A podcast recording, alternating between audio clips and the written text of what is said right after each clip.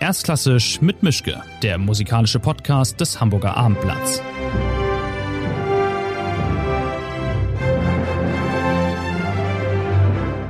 Schönen guten Tag zu einer neuen Folge. Ich bin mal wieder in meinem Arbeitszimmer. Mein Gast ist, soweit ich weiß, in London oder zumindest in der Nähe, aber ich glaube in London. Es ist nach Sir Simon Rattle der zweite Sir, den ich hier habe. Ich bin sehr froh, dass das geklappt hat ein sehr spezieller Gast. Ähm, ich nehme mal an, man kann jetzt inzwischen schon raten, wer es ist, wenn das mit dem Italienischen noch dazukommt und der englischen Abstammung. Wir reden hier ein paar Tage vor seinem Konzert in Hamburg. Er kommt hier hin mit dem Orchestra dell'Accademia Nazionale di Santa Cecilia und mit Igor Levit und mit dem leicht verrückten Klavierkonzert von Busoni, was, glaube ich, fünf Sätze hat und ein Männerchor im Finale. Das sollte alles schon 2020 hier passieren. Das hat dann wegen Corona nicht geklappt. Jetzt wird es nachgeholt. Jetzt dürfte eigentlich relativ klar sein, wenn ich auch noch Royal Opera House und Covent Garden sage, wer es ist. Es ist nämlich Sir Antonio, Sir Antonio Papano, sorry. Ähm, ich bin sehr froh, dass das hingehauen hat und ich bin sehr gespannt auf das, was er mir zu erzählen hat. Wir haben, ich habe viele Fragen. Mal schauen, wie weit wir kommen. Erstmal Buongiorno, come stai und Good morning. good morning, buongiorno. Morgen. Wir fangen hier immer mit äh, der Option an. Sie können sich überlegen, ob Sie eine einfache oder eine schwere erste Frage haben möchten. Wie Sie wollen. Dann fangen wir doch mal mit der einfachen an. Sie haben, wie viele klein angefangen, Sie haben unter anderem auch in Bars als Pianist gespielt, soweit ich weiß. Gab es da sowas wie ein Signature Piece, ein Stück, für das Sie besonders bekannt waren? Oder was haben Sie eigentlich gelernt dafür, fürs Leben, durch das Spielen in Bars? Ja, ähm, man lernt äh, eine persönliche äh, Sprache auf dem Klavier. Ähm, ich, ähm, ich war nicht berühmt als Barpianist, aber, aber der Gesang, der hat mich am meisten berührt, war immer My Funny Valentine. Mhm. Und, ähm, und ja, es ist eine, eine wunderbare ähm, Gesang. Damals äh, spielte ich mit viel zu viel Arpeggios und sowas. Aber dieser Gesang braucht keine Arpeggios. Es ist nur, äh, nur die Akkorde und der chromatische Bassline. Und äh, ähm, ja, ich habe ich ich war vor dem Publikum und das ist äh, sehr wichtig. Das, und ich musste äh, ziemlich äh, äh, scheu spielen irgendwie, weil die Leute waren da beim Trinken oder beim Essen. Es ist, es war was mehr ein, als Rest, ein Restaurant, als ein Bar. Mhm. Ähm, äh, aber hier und da habe ich auch klassische Stücke gespielt und am Ende des Abends voll durch Chopin, Scherzi und, und so und so. es gab äh, fast niemand da und äh, ja, aber es war eine Verantwortlichkeit. Ich war 16 Jahre alt, wenn ich kind. angefangen habe. So ich, Kinderarbeit. Ja, so ich war schon drin, sagen mhm. wir so. Und das ähm, ähm, diese Arbeits, äh, wir sagen Ethik, äh, ich weiß nicht auf Deutsch, wie das Ethik, heißt. Okay, ja, das von meine meine Eltern, italienische Immigranten und dann, ja, am 16 Jahre alt, ich, ich spielte Klavier für die äh, ähm, Gesangsschule me meines Vaters ich spielte Orgel im, in, in die Kirche, ich, ich äh, machte Recitals mit, äh, mit Sänger und Instrument, äh, mit anderen Musikern und, und, und so weiter und in Bar und alles. Ich, ich war schon voll drin. Ähm, und das hat irgendwie äh, meine Erfahrung ähm, stammt aus das irgendwie, diese Non-Stop Aktivität. Aber äh, das ist nicht immer ein, ein, ein, ein Vorteil. Man muss äh, ich habe gelernt viel später, dass man muss ein bisschen kontemplieren auch. Mhm. Ähm, aber ja, ich war sehr busy. Mhm. Das ist das richtige Stichwort. Ich habe mal versucht, Ihren Lebenslauf mir äh, anzulesen und äh, wenn ich das jetzt richtig zusammenkriege, Ihr Vater war Gesangslehrer, er hat aber auch als Koch gearbeitet. Die Familie ist dann, als sie, glaube ich, 13 waren, aus England nach Connecticut, nach in die USA gegangen, nach, nach Neuengland. Dann waren sie 19, dann waren sie mit 21, waren sie Korrepetitor an der New York City Opera. Und ja. irgendwie, ich weiß nicht wie, sind sie dann auf einmal Assistent von Barenbäum geworden und waren sechs Jahre, glaube ich, bei ihm in Bayreuth Assistent. Da muss ja irgendwas passiert sein. Ich habe es bloß nicht gefunden. Also wie kommt man vom Korrepetitor, der in so einem dunklen Zimmer irgendwo im Keller von der New York City Opera sitzt, dazu, dass Daniel Barenboim sagt, wir beide, wir fahren jetzt nach Bayreuth, du bist mein Assistent. Ja, ähm, so, ich, äh, meine italienische äh, Name hat mich immer irgendwie Probleme gegeben, äh, in meinem Kopf, meine ich. Äh, ich ähm, ich wollte nie ähm, gefangen in, in der italienisches Repertoire. Komischerweise in, an der New York City Opera habe ich ähm, sehr wenig italienische Oper gespielt. Ich habe Candide von Bernstein gespielt, Sweeney Todd äh, ähm, von ähm, Sondheim gespielt. Ich habe Cendrillon von Massenet gespielt, Susanna äh, von Carla Floyd gespielt und, um, und viel andere Stücke. Ähm, und äh, aber wenig Italienisch. Und das, äh, ich fand das sehr, sehr gut, äh, weil ich war, ich war neugierig und wollte, äh, ich wollte lernen. Und so ich, ich habe angefangen, ähm, ein bisschen Deutsch zu lernen, äh, privat. Und, und habe entschieden, dass ich musste irgendwie äh, nach Deutschland kommen. Und was äh, passiert ist aber, ich bin nach Barcelona gegangen, äh, äh, zum Liceo. Na, leicht ich, ich, leicht ich verfahren. Erklär, erklären.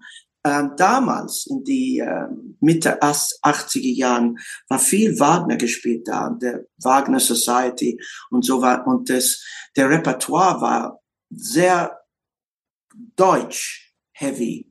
Ähm, und so in, in äh, meine erste äh, Saison da bin nicht die ganze Saison geblieben, nur sagen wir so äh, äh vier Monate lang ähm, äh, habe ich äh, Ariadne gespielt, Salome, Fliegende Holländer, Siegfried äh, und so weiter. Hab, hab mit und äh, ja und französische Repertoire, Erodiad, Faust und habe mit der größten Sängern gearbeitet, Caballé und Carreras, äh, Mirella Freni und, und, und äh, Alfredo Kraus. Und ähm, ja, äh, dann habe ich äh, dachte ich, ich muss nach Deutschland gehen. Endlich muss ich muss ich äh, diesen Schritt machen und ich habe ähm, Vorspielen gemacht und ich bin gekommen nach Frankfurt und habe äh, ähm, damals einen Job gekriegt für Michael Gielen damals. Mhm. Das war sehr interessant, weil von äh, Regie-Theater wusste ich absolut zero, mhm. gar nicht. Und äh, das war eine andere Welt, ne? Berghaus und, und Gielen. Das, aber die Fingern hatte ich. Und deswegen es, äh, ich spielte ich Rosenkavalier und dann den ganzen Ring. Und ähm, ja, es war ein großer Moment. Und obwohl ich noch nicht Deutsch äh, sprechen konnte, ähm, ich war immer vor dem Fernsehen am Abend und de, äh, zu, die Sprache zu hören und mit meinem Wörterbuch da nicht das Wort ähm, zu übersetzen. Ne? Es, war, es war komisch. Aber aber ja, das war ein paar Jahre. Und ähm, nach ein paar Jahren bin ich äh, aufgewacht ein, und mein Deutsch, mein Deutsch war ziemlich flüssig äh, und, und nicht gut, aber flüssig. Und das war wichtig äh, für mich. Habe ich was äh, ähm, wirklich entschieden und, und, und, und so ist es gegangen. Dann ähm, spielte ich ähm, Vorsingen äh, in Berlin für Barenboim. Ah, okay. Und, und deswegen, mein Name ist, er suchte jemand, aber das, die Geschichte ist, dass ich habe den Introduktion von von äh, die Tristan und Isolde, die, die äh, Isolde Arie ähm, gespielt und er hat, hat sich zu, äh, zu Wolfgang Wagner, ähm, ja, Wolfgang Wagner war, war neben ihm und hat gesagt zu ihm, äh, die, die Sängerin weiß ich noch nicht, sie hat kein, kein aber der, und, und so ist es gegangen. War ja nicht die schlechteste Methode, dann so einen Job zu kriegen. Ja. na, na super, aber ähm, es geht ja noch weiter, mein Fragezeichen, nämlich inzwischen sind Sie ja Chef von Royal Opera House seit 2002 von Covent Garden, also die Berufswahl war ganz okay, aber auch dann, dann waren Sie also Assistent von, von Barenbäum, aber irgendwann muss ja zwischendurch auch mal der, der Schalter umgelegt worden sein, dass Sie gesagt haben, entweder ich habe keine Lust mehr, das zu machen, oder ich habe die Gelegenheit bekommen, jetzt auch ins Rampenlicht zu können. Also wirklich auf den, auf die Bühne, in den Graben, also wirklich rein ins Feuer. Wie ist das passiert? Weil normalerweise, auch wenn man Assistent ist oder Korrepetitor, dann sind sie eher unsichtbar backstage zugange und sind im, im Motorraum von so einer Oper, von so einer Produktion. Aber wie, wie haben sie es dann geschafft oder hinbekommen, dass sie dann auf einmal da der Dirigent wurden, wo auch immer? Es gab immer Sänger, äh, die haben zu mir gesagt, ja, du spielst ähm, den Klavier äh, wie ein Orche Orchester. Du musst dirigieren. Mhm. Und ich hatte damals überhaupt keine Interesse. Aber ich war fast nicht forciert, aber ja, versuch mal, versuch mal. Und ich hatte keine Schlagtechnik äh, und, und das, äh, ja, das war schrecklich. Aber ich habe diese Gelegenheiten ähm, am meisten in Skandinavien. Ähm, die, ähm, die Sängerin äh, Inga Nielsen ähm, mhm. äh, hat mich sehr geholfen. Ähm, und äh, weil ich habe, ich war sein Coach und ich habe viel, viele ähm, Rollen mit ihr äh, äh, studiert. Und und sie hat mich da gebracht und ich war vorm Orchester.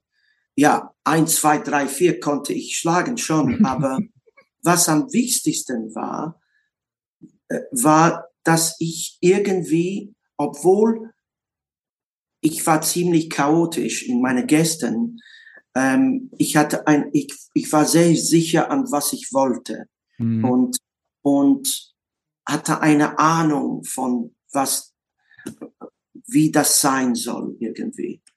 Und das ist wichtig für den Musiker. Und das konnte ich kommunizieren. Ich sprach viel zu viel, äh, aber, aber ich habe was gelernt und, und es, es ist passiert so, dass ich war wieder eingeladen, mhm. ohne, ohne Inga Nielsen und, äh, und oh, am, am, äh, am Anfang nur mit symphonischen Sachen, aber dann in, in acht, und in 87 habe ich meine erste Oper dirigiert mit Proben und sowas. Das war La Bohème an mhm. der, äh, an der norwegischen Oper. In Oslo, genau.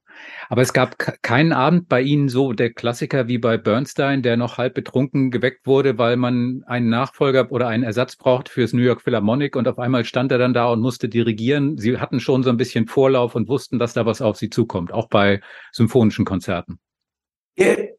In, interessanterweise, das kam später, weil das, weil ich bin eingesprungen, in 93 war das, in Wien für Siegfried. Oh. äh, Premiere. Oh. Neue Produktion. Oh. Und äh, von Dochnani hat ab, ab ähm, kurzfristig abgesagt. Und ich habe die Generalprobe und, und die Premiere gemacht.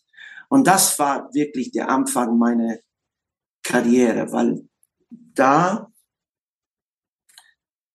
das war ziemlich mutig, ne? auch sagen stupid. Mhm.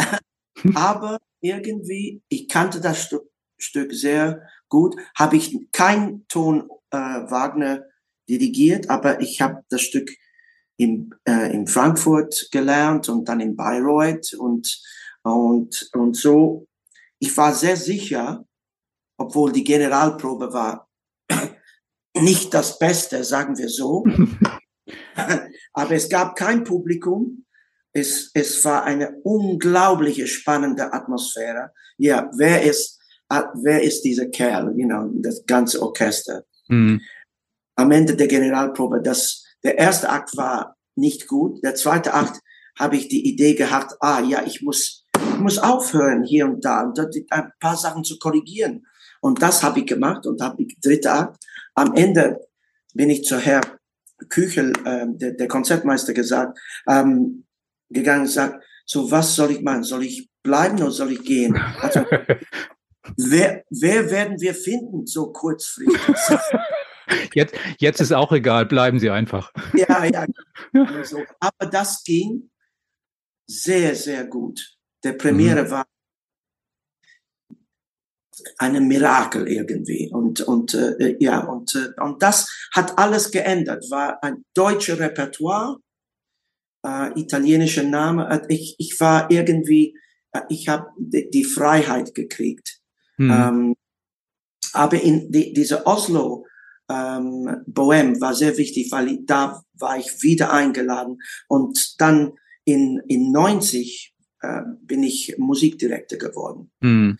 Und dann da fing an, wirklich diese, dieser Lebenslauf, sagen wir so, dass ich immer noch, äh, ja, äh, lebe. und da haben Sie dann auch angefangen zu denken, dass das vielleicht okay ist mit Ihnen und dem Dirigieren? Oder da hat das länger gedauert, bis Sie sich ja, sicher waren? Bis 92 habe ich immer äh, äh, ich war schon Musikdirektor in Oslo, aber ich assistierte Bernwald noch paar Jahren. Mhm. Ich, war nicht total überzeugt, aber, aber dann. Sie gesagt, okay, ich mach's halt.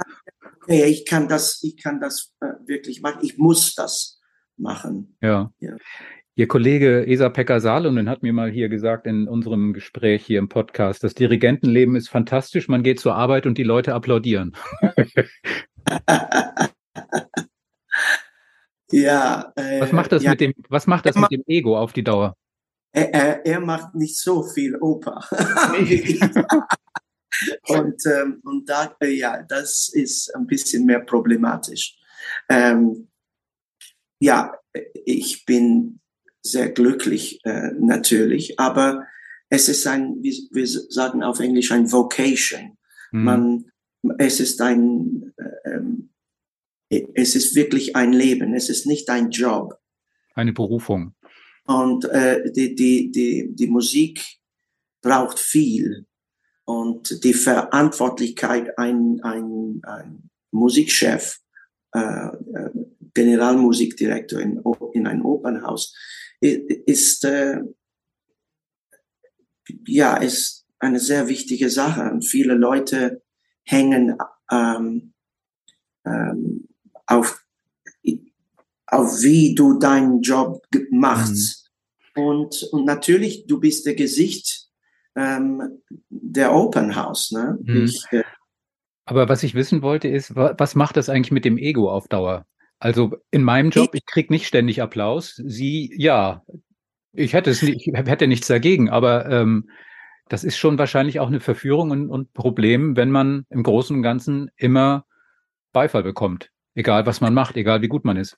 Ich denke, dass jeder Dirigent am Abend, obwohl er äh, donnernde Applause kriegt, oder nicht weiß, ob er gut dirigiert hat oder nicht. Mhm. Äh, äh, war oder ob äh, der Abend äh, in, in eine gute Richtung ähm, war, war der Abend wert.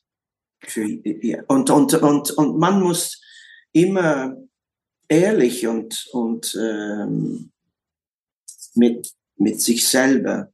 Ich bin ein bisschen, äh, ich bin sehr hart auf mich selbst. Ähm, und ähm, ja, das ist das, das natürlich, das ist nicht einfach.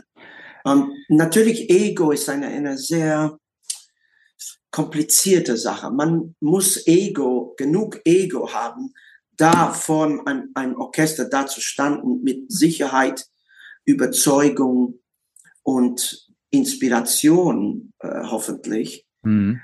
Man muss diese äh, die Macht haben äh, oder ein Talent haben, die Musik oder, oder was in die Musik ist, zu kommunizieren zu einem Publikum und zu, den, und zu, zu Musikern. So, Ego gibt's schon, aber dass ich bin der Größte, das hilft gar nicht. Ne? Mhm. Das klingt aber auch so, als ob die Selbstzweifel nie weg sind, sondern eigentlich immer größer werden im Laufe der Jahre. Ja, aber natürlich, weil, weil ähm, die Erwartungen sind immer größer von Publikum und von äh, sich selbst. Hm. Man könnte sich auch zurücklehnen und sagen, läuft alles. Ich bin nicht ohne Grund auf diesem Posten. Ich kann auch mal diesen Abend mit halber Kraft machen, weil morgen ist der nächste Abend. Ähm, ja, das ist, existiert nicht für mich. Ich mhm. kenne diese Art äh, zum, zum, zum Denken, zum Arbeiten. Es geht nicht. Mhm. Ich habe mal versucht, äh, jemanden zu finden oder auch was über sie zu lesen, wo dann zu hören war, also so toll ist dieser Papano auch nicht und so nett ist er auch nicht. Also alle mögen sie, alle finden toll, was sie machen. Sie müssen ja, was haben sie eigentlich falsch gemacht in ihrem Leben? Also es ist ja erstaunlich, weil bei vielen anderen Dirigenten, Solisten oder sonst wie kriegt man früher oder später immer irgendwo eine Stelle, wo es dann heißt, na ja, na ja. Aber wen immer man fragt, was immer man liest, überall steht und hört man Antonio Papano, große Klasse.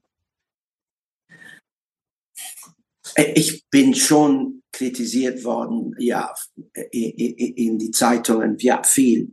Aber ich habe, ich, ich denke, was hat mich sehr geholfen, ist, dass ich bin ähm, treu äh, zu einer Entscheidung. Das heißt, ich bin jetzt schon 20 Jahre hier in London an der mhm. äh, Opera House. Mhm. In, in Rom an der Santa Cecilia Orchester. Äh, wenn ich aufhöre nächstes Jahr, wird, werden das 18 Jahre. Mhm. Ich denke, dass ich bin, ähm, ich, ich, habe nicht die Rastlosigkeit der Karrierist, Karrierist. Mhm. Und ähm, ob, äh, äh, sagen wir so, wenn ich mit Sängern bin ich sehr bequem, aber ich, ähm, aber die sehen, dass ich liebe Oper und und und ich habe eine meine Bedeutung von Oper ist nicht nur schön singen, aber wirklich die, die ganze Sache mit mit mit Produktion, mit mit ähm, die visuelle Seite ist mir sehr wichtig, die Überzeugung von, von die Sängern. Und, und es gibt eine bestimmte Vertrauen, ähm, äh, ja, ich mache keine Abende, sagen wir so. Ich gehe nach, nicht nach, nach Hamburg, nach Wien oder nach Frankfurt oder nach München, ohne Proben Abende zu dirigieren. Ich, ich bin, aber vielleicht, vielleicht hat das mich sehr geholfen. Ich bin äh, comfortable in my own skin. Mhm. Äh, bin äh, bequem in meiner eigenen Haut. Ja, aber umso schmerzhafter muss es dann noch sein, wenn Sie jetzt, Sie hören demnächst in Rom auf bei Cecilia und Sie hören demnächst in London auf an Covent Garden und wechseln dann zum London Symphony Orchestra. Ähm, haben Sie da nicht fürchterliche Angst davor, dass Sie vor Sehnsucht und dass Ihnen das das Herz bricht, einfach nach, nach den vielen Jahren dann zu sagen, okay, ich, ich bin dann jetzt weg? Schon. ja, aber warum haben Sie es dann gemacht? Na. Hat Sie ja keiner gezwungen. Nein, in einem Opernhaus, es gibt viel mehr als Musik. Und die, ähm, die finanzielle Seite, die Sponsorenseite, die ähm, alles, ähm, die, die, die, äh, äh, wie sagt man, ähm, Administration, die ähm, Verwaltung. Verwaltungsseite ist, ist, äh, ist ziemlich heavy. Und ich mache das schon als Musikchef. Ja, als Musikdirektor war ich zehn Jahre in Brüssel und dann war ich drei Jahre in, ähm, in Oslo und ja, habe ich das schon ziemlich lang gemacht, schon 33 Jahre gemacht. Mhm. Und ich, ich, ich brauchte ein irgendwie ein Wechsel. Und ich denke, dass für das Haus ist das sehr wichtig. Hm. Ähm, ich bin ein sehr guter Musikdirektor. Ich mag, äh, ich, ich liebe das Haus, äh, aber auch der Rhythmus der Arbeit ist, ist, ist mir jetzt ein bisschen zu viel. Hm.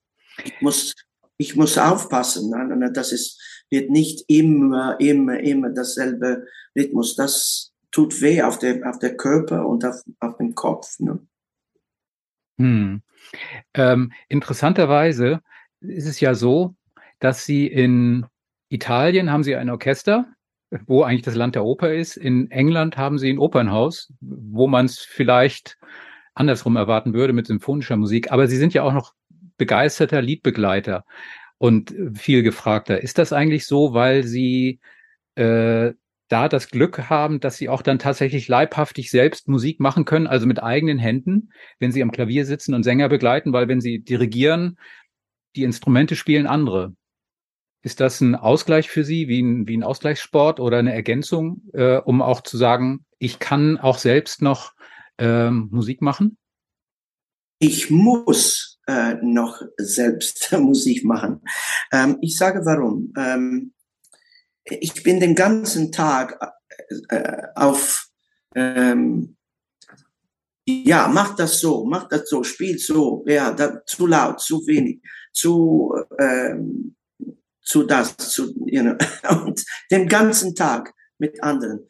Und der Kontakt mit dem Klang, wenn ich das immer wieder nicht zurückkomme, dann was sage ich zu diesen Leuten? Ich muss der Erfahrung, ich muss wissen, wie schwer das ist, ein Klang ähm, auf ein Klavier zu machen, ein Legato, eine verbundene Phrase zu machen, eine singende Phrase zu machen, eine rhythmische Frage zu machen, eine die Spannung zu halten, eine harmonische ähm, äh, Reise äh, zu ähm,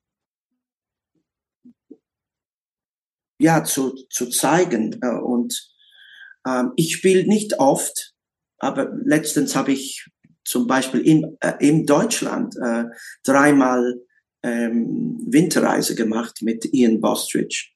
Faszinierend äh, zu spielen, äh, so ein Stück für ein deutsches Publik äh, äh, ähm, Publikum, ähm, ja, wo jedes Wort äh, ist klar und zu verstehen. Es ist, ja, das war eine große Erfahrung. Und deswegen ist das eine Ergänzung für mich. Es ist, es, es ist ein Muss. Das Problem ist, dass ich habe nicht die stärksten Nerven. So, ich, die ersten fünf Minuten muss ich meine Hände zittern, wirklich, die zittern. Und, äh, und dann muss ich wirklich sehr stark auf, um konzentrieren. Und dann, äh, poco a poco wird das besser. Mhm, okay. Was ich gelesen habe, ich weiß nicht, ob das stimmt, ich stand, es stand, glaube ich, im Guardian, dass Sie eigentlich 2020, 2021 ein Sabbatical-Jahr nehmen wollten, um mit Ihrer Frau unter anderem in die Antarktis zu fahren. Das hat sich ja nun erledigt wegen Corona, dieses Sabbatical. Ziehen Sie das jetzt noch nach oder ist das jetzt für Sie erledigt und Sie arbeiten an, müssen einfach weiter durcharbeiten? Wie, wie fühlt sich das an, wenn man im Prinzip sich vorgenommen hat zu sagen, okay Leute, ich bin ein Jahr weg, aber dann doch nicht? Ja, wir waren, wir waren äh, alle auf Sabbatik, ne? Ja. ja, und, äh, ja, das, ähm, das Open House war geschlossen und äh, es war, es war als Sabbatical nie gemeint, äh, diese Zeit. Es war ein, äh, äh, ähm, ich sollte Covent Garden ähm, lassen in 21 und die haben 2021 und die haben mich gebeten, weiterzumachen. Denn es gab ein Problem mit meinem Nachfolger und das, das ging schief irgendwie. Und, äh, und ich habe gesagt, okay, ich, ich werde das machen, ich komme zurück. Ähm, wenn ich ein Luft, wenn ich eine Luftpause kriegen kann. Und das war okay. Aber dann ist die Corona passiert und ja, so, ich äh, äh war viel, was ich machen wollte, war, war abgesagt, natürlich, wie bei an, allen. Und das war eine andere Zeit. Natürlich, ähm, die, diese Reise nach Antarktika war sehr wichtig. Wir haben das seit fünf Jahren geplant irgendwie. Meine, sechs Wochen lang ähm, Buenos Aires und dann Patagonia und dann Antarktika und so. Fantastisch. Und, äh, und dann, ja, das ist nicht passiert. Wir werden das schon hinkriegen. Vielleicht nicht sechs Wochen in der kurz kurzfristige Zeit, mhm. aber ein paar Wochen. Äh, das ist, äh, ja, ähm, das wird, äh, wird eine wichtige Sache.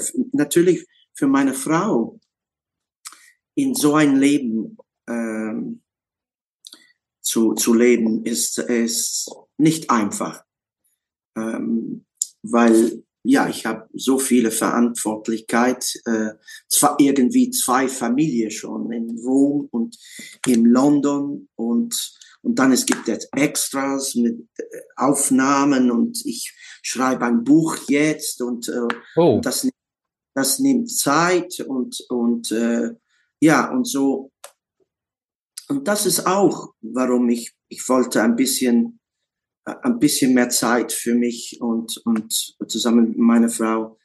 Ähm, so, äh, ja, eine spannende Zeit für mich jetzt.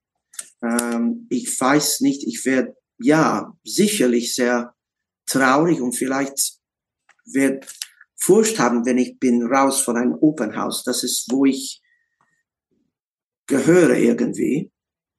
Aber es ist die richtige Entscheidung für jetzt, hm. sicherlich. Hm. Worüber schreiben Sie oder haben Sie schon angefangen oder? Ja, ich, ähm, äh, äh, es ist so passiert, dass ich habe ähm, mit einem ein, ein Journalist ähm, äh, während der, der Corona-Zeit Zoom-Calls gemacht. Mhm. Jede äh, 20 oder so äh, über ein Sujet und äh, äh, verschiedene äh, Sujets äh, über was es ist, ein Musikdirektor zu sein oder mein Lebenslauf irgendwie und äh, die immigrantische äh, Werkethik, da, ähm, das ich äh, schon erwähnt habe. Ähm, und er macht ein Kapitel, er schreibt das und dann schreibe ich das alles neu. ja, willkommen ganz, in meiner Welt. ja, aber äh, ja, ganz neu und äh, ähm, äh, es ist ein Departure Point, ein Punkt, wovon ich anfangen kann, aber dann schreibe ich das alles neu und das ist für mich sehr, sehr, sehr gut, weil ich, ich, ich merke, dass ich habe sehr viel drin irgendwie zu sagen. Es ist, es ist kein, später werde ich ein, sagt mir, ein Manual, ein Buch über äh, ein De über die Details von die Partitur und, und Opern, Verdi und Puccini, das will ich machen. Aber das ist etwas anders. Das ist ein, mehr generell irgendwie. Mhm. Und, äh, meine Beziehungen, äh, ähm, warum ich bin, wie ich bin, irgendwie. Mhm. Ich habe mal ein paar praktische Fragen. Ähm, merken Sie eigentlich oder wie fühlt sich das für Sie an? Sie sind ja, wenn Sie nicht in Sälen auftreten, wo man auch vor sich Publikum hat, Sie haben Ihre Kundschaft hinter sich. Wie fühlt sich das an, dieses, dieses Spannungsgefühl, dass das Publikum gelangweilt ist oder aufgeregt oder begeistert. Wenn Sie im Operngraben sind, dann sind Sie ja auch noch tiefer. Sie sind ja noch weiter von denen entfernt, aber trotzdem spürt man ja wahrscheinlich als Dirigent, heute läuft der Abend so oder so heute finden es alle toll, heute muss ich mich jetzt eine Stunde lang anstrengen, bis ich die überzeugt habe, dass es toll werden könnte. Wie fühlt sich das für Sie als Dirigent an? Das ist ja eine ganz sonderbare Situation, dass man die, für die man spielt, im Prinzip nicht sieht. Ja, aber ein Publikum hat eine Energie, äh, auch wenn es lang, es langweilt sich. Ähm, die, da. Und ich äh, mit meiner Erfahrung, äh, ich spüre, dass ich bin sehr sensibel ähm, ähm, zu dieser Energie und ähm, ähm, ja, man weiß nicht, wenn, wenn, wenn das Publikum sehr ruhig ist, zum Beispiel, und, und in eine Vorstellung von Figaros Hochzeit. Das ist problematisch. Mhm. Was ich noch mal wissen wollte, ist, haben Sie eigentlich das Gefühl gehabt, dass in Ihnen irgendwo tief ein Sänger drin steckt? Oder hat Ihnen Ihr Vater schon als Kind gesagt, nee, also du und singen, das wird nichts, Klavierspielen ist okay und äh, dirigieren vielleicht später auch mal? Oder haben Sie nie, da Sie ja aus einem musikalischen oder aus, einer, aus einem Haushalt kommen, in dem Musik so wichtig war durch den Vater als Gesangslehrer, hat Ihnen das das Ganze verdorben oder wie lief das damals? Ja, ich bin der beste Sänger, das es je gegeben hat. Äh, ähm, na, ich, äh, in mir drin ist natürlich ein Sänger, ähm, aber ja, ich habe Gesang äh, wirk nie wirklich studiert, aber ich weiß, weiß viel davon. Mhm. Äh, und ähm, interpretieren und mit Wörtern und sowas bin ich äh, ziemlich gut. Mhm. Deswegen kann ich, äh, kann ich Beispiele, kann ich äh, die, die Sänger ähm, ein bisschen vor, äh, nicht vorsingen, wie, wie sagt man auf Deutsch? Ähm, Vorschlagen vielleicht höchstens. Agen, ja. Und wenn das so ist, wenn Sie sich so nah zu Sängern fühlen, es gibt ja auch Dirigenten, die waren in einem früheren Leben Geiger oder Schlagzeuger oder Trompeter oder was auch immer, Pianisten. Ähm, ist Ihnen das dann schon mal passiert bei einer Opernvorstellung, dass Sie so begeistert waren von dem, was da auf der Bühne passierte, dass Sie rausgekommen sind, weil Sie sich gedacht haben, Wahnsinn, wie der oder die singt. Ich kann jetzt nicht noch dirigieren, ich will da einfach hinhören, macht ihr mal weiter. Und dann waren sie auf einmal raus oder ist das ein Berufsrisiko, das Ihnen so noch nicht über den Weg gelaufen ist? Nein, ich bin, äh, meine Begeisterung ähm, zeigt sich mit äh, Mitsingen. da, da, muss ich aufpassen. Aha.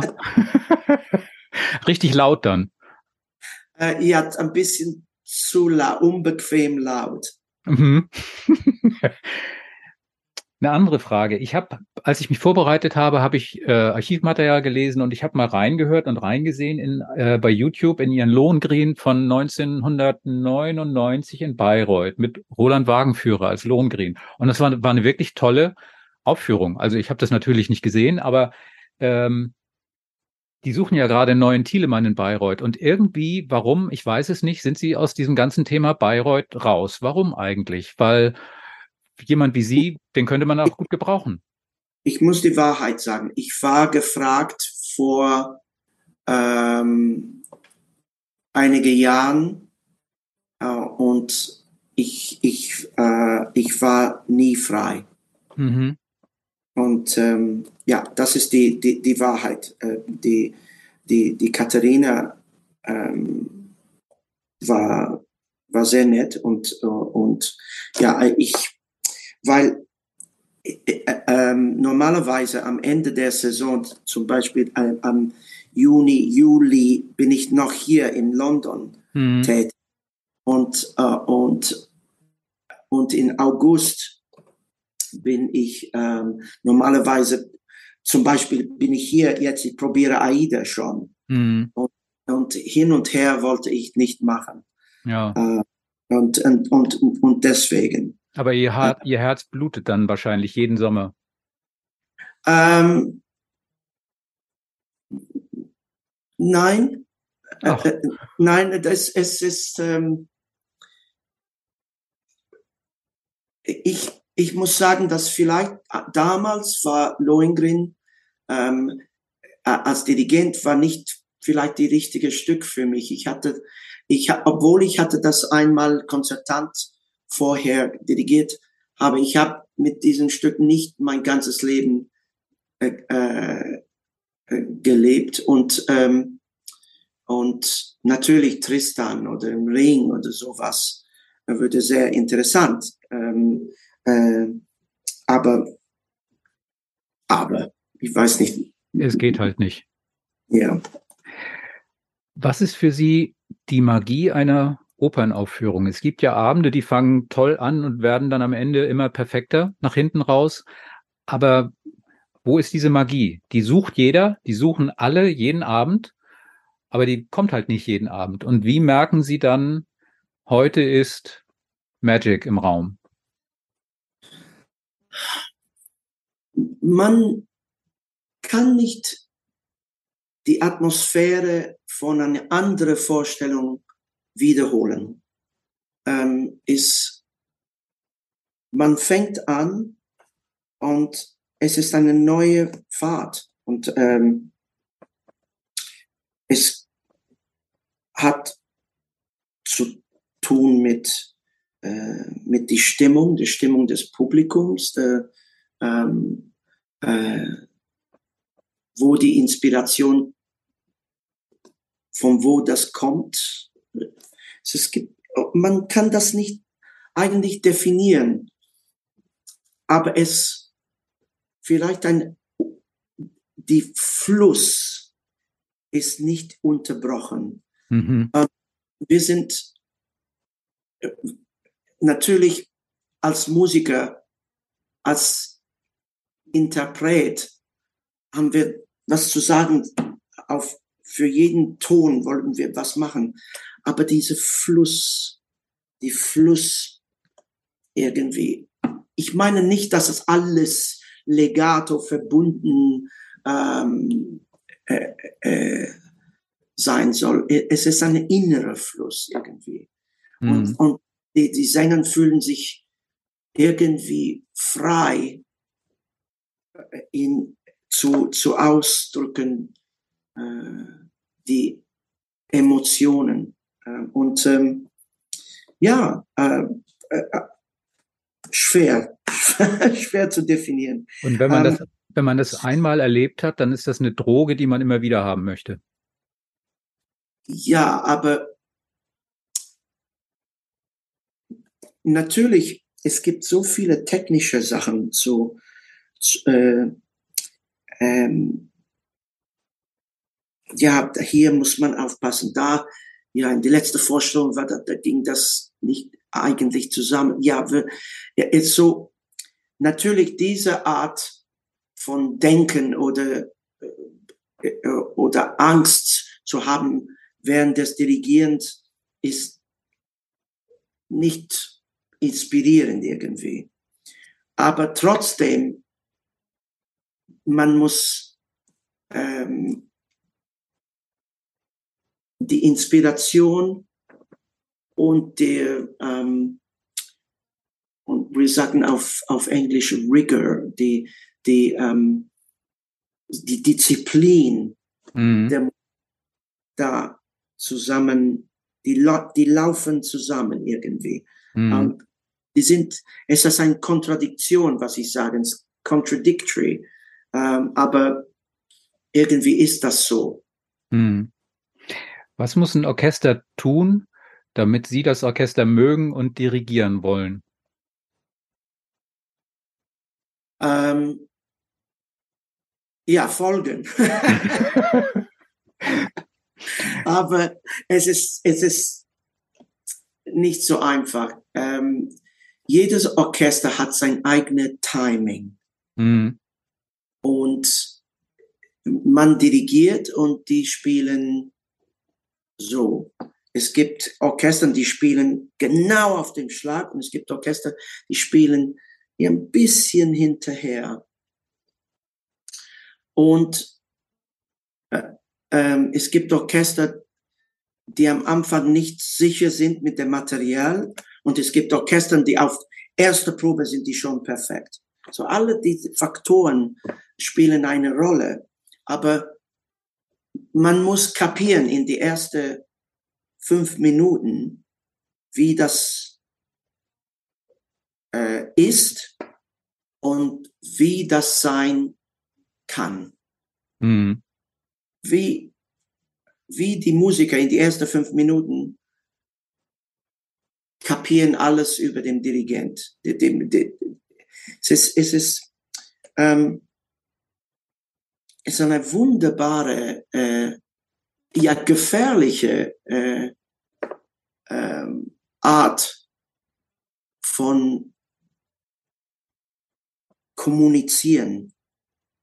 Weil es ist nicht nur ein, ein Führer da und ja, mach so und es wird, man, wenn, es gibt ein, ein Qualität, ein Orchester hat eine Qualität, man muss das nehmen und arbeiten mit, mit dieser Qualität. Ich gebe, ich gebe Ihnen ein sehr gutes Beispiel.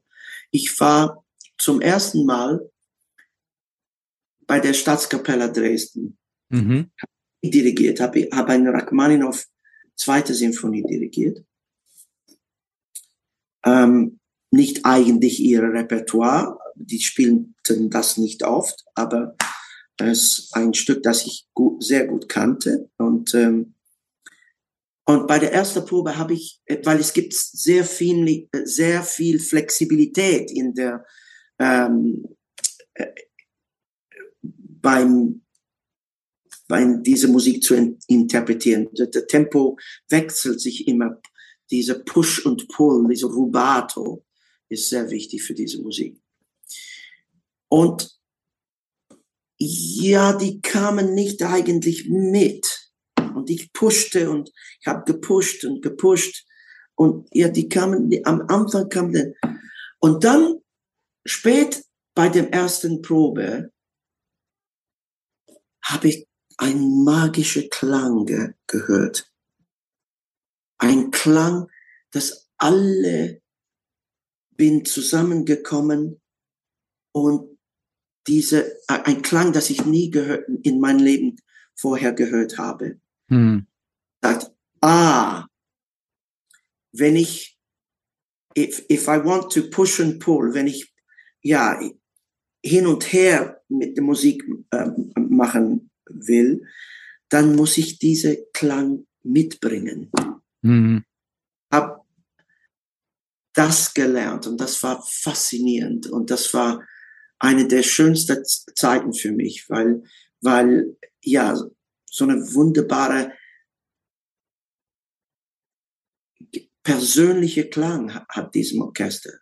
Hm. Und warum soll ich erst einmal da versuchen, diese Klang alles anders zu machen? Nein, die haben eine Tradition und man kann von dieser Tradition lernen. Hm. Man muss die Nerven und die Geduld haben, das zu lernen. Hm. Mal eine, wieder eine praktische Frage, die hoffentlich nicht so blöde klingt, wie sie eigentlich gar nicht gemeint ist, aber abgesehen von menschlichen Stimmen und dem Klavier, haben Sie eigentlich ein Lieblingsinstrument im Orchester? Oder sagen Sie sich, also ob da ein Fagott mitspielt oder nicht, ist mir eigentlich egal, ich brauche das nicht. Gibt es das bei Ihnen eine Vorliebe für ein, für ein Instrument richtig gehen, dass Sie da sagen, ach, wenn ich Horn höre, ich bin hin und weg, der kann so verkehrt spielen, wie er möchte, ist egal. Ich finde das immer toll. No, mein, mein, Lieblings, mein Lieblingsinstrumente sind exotische Instrumente. Der äh, Alto-Flöte. Aha, okay. Tiefen, warmen, mysteriöse, äh, geheimnisvolle Klang und unglaublich. Und der Soprano-Saxophon. Guter Geschmack. Ja, und, und äh, ja, diese beiden Klänge machen mich verrückt. ja. Nochmal eine rhetorische Frage. Viele halten Oper für total veraltet und elitär. Das sehen Sie ja wahrscheinlich anders, aber warum sehen Sie das anders?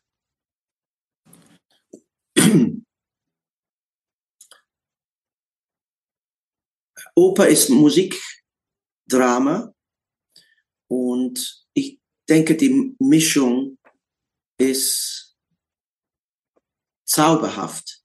Ähm, es ist äh, ähm,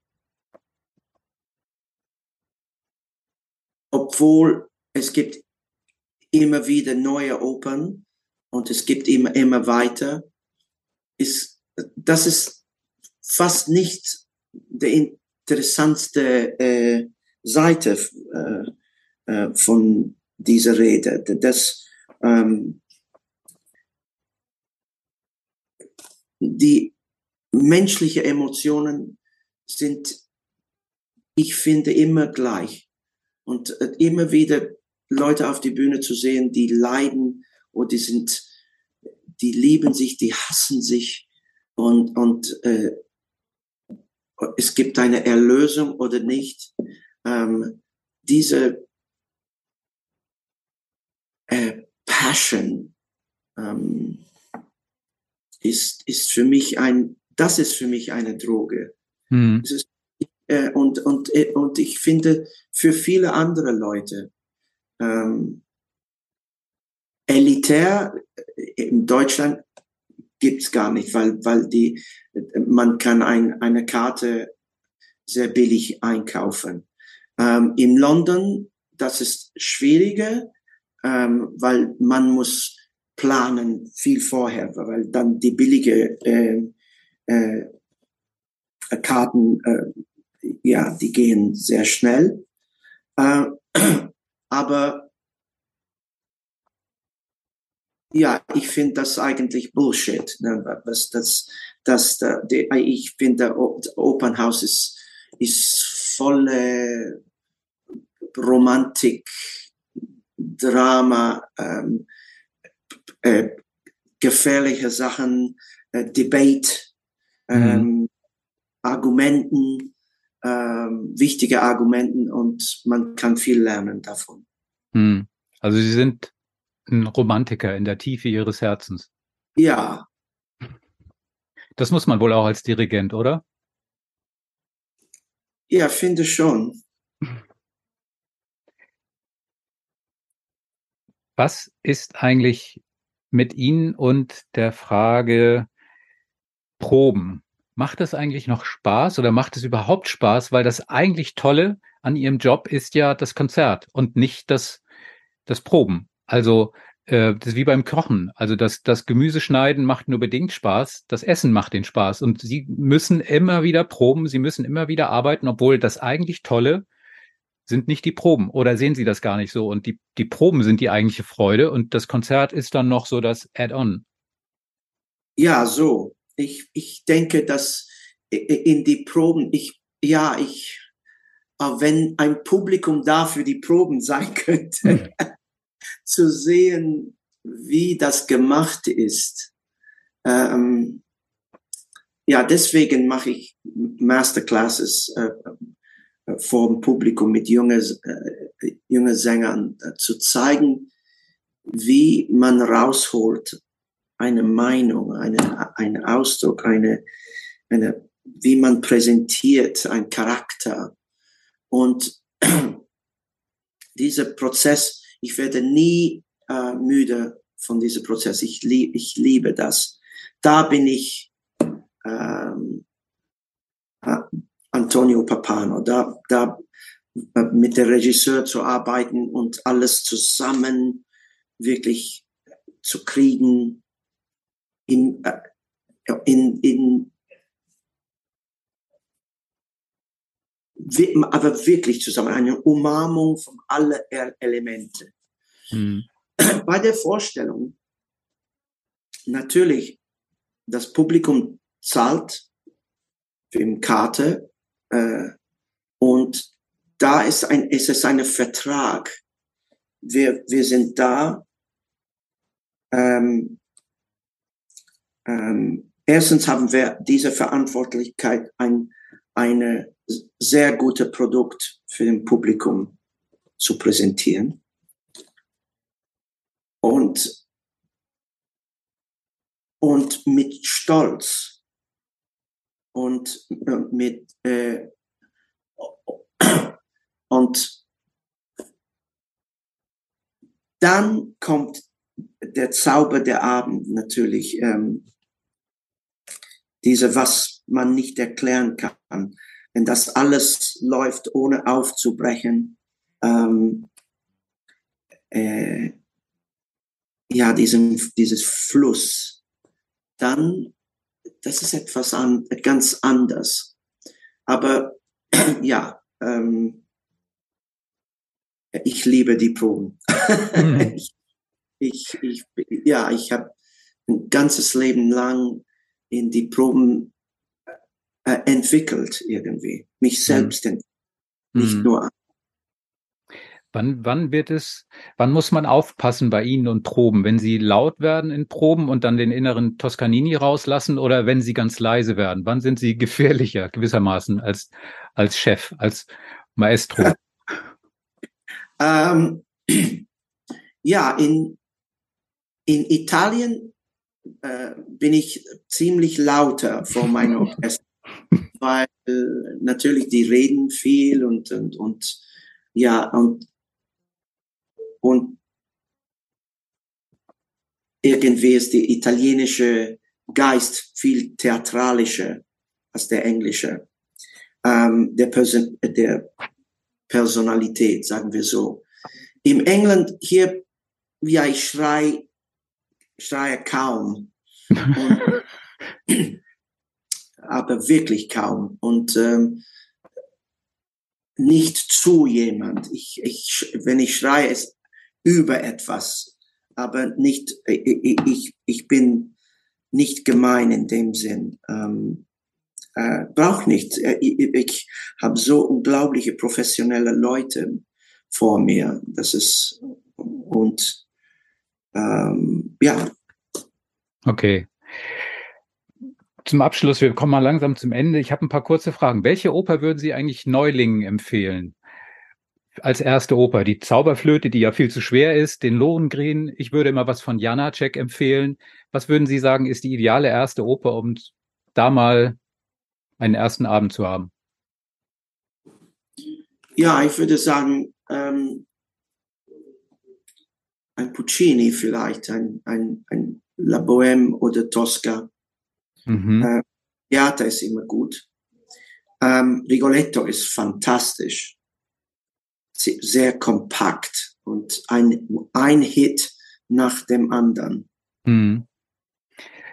Momentan wird gerade in Film bei Net oder für Netflix gedreht über Leonard Bernstein. Da spielt Bradley Cooper. Bradley Cooper spielt Bernstein. Wer sollte Sie spielen in einem Biopic über Sie? Benedict Cumberbatch oder wen hätten Sie da so gerne? Ich, Benedict Cumberbatch ist so groß. ja, naja. ich bin ein kleiner. uh, Nein, ich habe keine Ahnung. Und ähm, als letzte Frage, was macht für Sie den Unterschied aus zwischen einem guten und einem sehr guten Dirigenten? Ja, äh,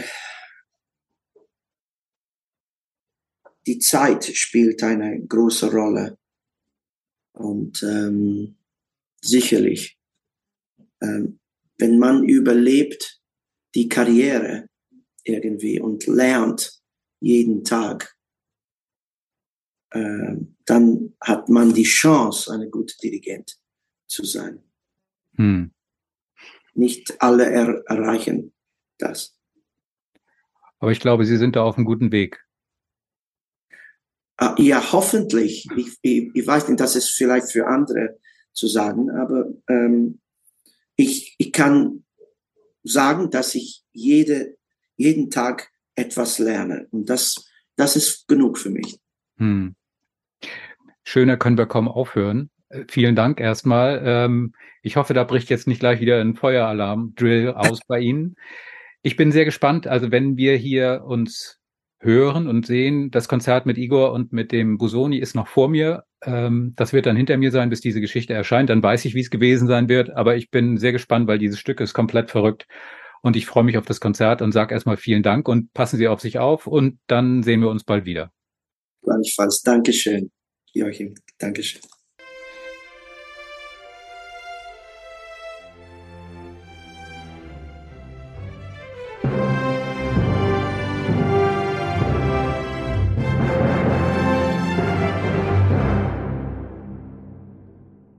Weitere Podcasts vom Hamburger Abendblatt finden Sie auf abendblatt.de slash podcast.